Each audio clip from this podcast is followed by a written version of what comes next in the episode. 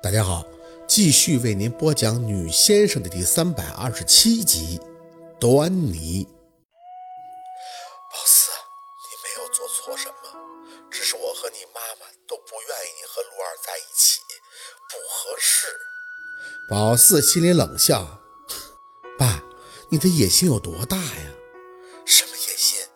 夏文东的声音还是很虚弱：“我没有野心，不是要领证了吗？”你要做陆二的后爸了是吗？出了这样的事儿，你要怎么面对陆二啊？夏文东没声了。宝四轻轻地继续说着：“我记得在滨城上高中的时候，你对我讲过，你的每一步都是凭着自己的实力争取来的。可我不明白，沈明雅为什么帮你呀？她为什么愿意当你的伯乐呢？你还说过，你只爱我妈妈，你被误会无所谓，你所有的努力也是为了我们一家人以后。”爸，你是在打自己的脸，还是在谋划一个更大的阴谋呢？宝四，你这话是什么意思？宝四垂下眼，我没什么意思，我只是听说沈明雅病得很重，但你却又要和她领结婚证。爸，我真的太不了解你了，你对我的这么狠，对别人是不是也是处心积虑的呀？夏文东在那边有些苍然地笑了笑。有想过伤害任何一个人。对于给你拍照片的事情，爸爸给你道歉，我真的没有办法了。你的性格太倔强了，我知道劝你没用，只是我没有想到，没有想到我和陆二其实爱得很深，是吗？宝四咬了咬牙，爸，不管你在做什么计划，你还要搅和出什么样的事情，如果你真的希望我好，那就不要再插手我的事情，好吗？他不说话。回应的只是叹气。宝四抿了抿唇，我其实一直都很骄傲，有个医生的爸爸。我也很感谢你在我成长的过程中对我的帮助。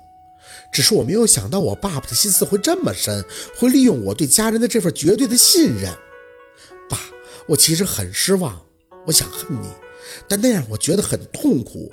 我也不想咱们再见面是剑拔弩张的，所以我让自己放下，也让陆二放下。爸，我的心思你懂吗？现在我问你，你可以放下吗？老四，我知道，所以我很感激那天你会出现。如果你不来，我想按照陆二的性格，他在那种愤怒的情绪下，我大概也就……时间静止了几秒，夏文东在那边语气复杂的解释。他有些内疚，对不起也说得很真诚，但是忏悔的成分并不多。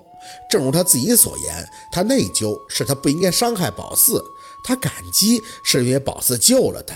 但是，对，还有但是，他并不认为自己做错了。他还是强调宝四和陆二不合适，但对这份因何而起的不合适却不多做解释。宝四，爸爸想就这件事跟你说声对不起。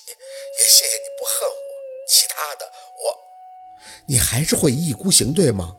宝四没什么表情的握紧手机，还是要和沈明雅领证，对吗？莫名的就变得有几分咄咄逼人。爸，你是在觊觎陆家的财产吗？夏文东长久的沉默，沉默到宝四以为他把电话挂了。就在宝四疑惑的时候，那边响起了悠悠的男音。宝四。算我求你，你离开陆二吧，还来得及心里一抽，宝四起身，深吸了口气。我要说不呢，你还要怎么样？是不是你手里还有我那些照片的备份？你要发到网上，让全世界人都看到吗？我怎么会那么做呀？夏文东的声音里是深深的无奈，这份无奈让人听起来是那么的心痛，好像他真的是在对宝四好，是宝四在任性，不懂他的苦心。是。真的不懂，不懂他为什么这么自私。直到手机放下，宝四才恍惚的想起，对于他的提问，夏文东一个字儿都没有回答。他没解释他为什么要和沈明雅领证，也没有再像四年前那样，当宝四对他提出的某种质疑时，他会有的迫不及待的解释。他像是在对一切都无声的默认了，但又没有。宝四默默地看着按下去的手机屏幕，有件事必须承认。对夏文东，他真的太不了解了。宝妹儿，你刚刚和谁讲话？宝四看着送水果进来的安九，淡淡的回了一嘴：“啊，我爸。”说完就打开自己的钱夹，展开那封遗书又看了一遍。安九问：“怎么了？”宝四摇头，心里就不想说。不管谁拦着，他都会坚定的，就冲着寥寥几字，就不会离开这个男人，今生今世。夏文东的电话没有再打来，当然，宝四也没有再给他拨回去。一来觉得有些话翻来覆去的聊也没有意义，二来是真忙。村里人在知道宝四已经彻底站起来之后，就都来找他看事情了。农村嘛，玄玄乎乎的事情是比较多的。虽然都是小活，但一忙起来，这日子就过得快了。那记者的余温还在。一开始啊，这些记者进村还会去孙警官凳的那个临时接待处。可一等警察这边彻底结案撤警之后，那接待处就成了个摆设。这些记者互相也会通气儿，知道找警察采访都没有用，都喜欢找村民。有几回呢，还堵到了宝四。宝四正在跟看事儿的大妈聊天呢，一转脸，这眼睛就被闪光灯给晃了一下。那年轻的记者看着宝四，各种善意的笑：“您就是薛先生吧？”宝四有些警惕，嗯了一声，看着他点头。啊，你是哪位啊？我是省城探索栏目的。那记者说着就递过一张名片，上面写的是某某采访编导。不知道你看没看我们的节目？我们有同事做过一期阴阳师的节目，就是山村里的诈尸事件的马蛟龙，你知道吧？宝四看着他的名片点头。所以呢，你要给我做期节目？是啊，你处理这件事，我已经收集了很多的材料，一经播出，我想一定会比马蛟龙的那期反响要大。宝四没什么表情的摆弄这张名片。说起来，毛氏这件事已经过去半个多月了吧？他没明白宝四啥意思，嘴里直接应着。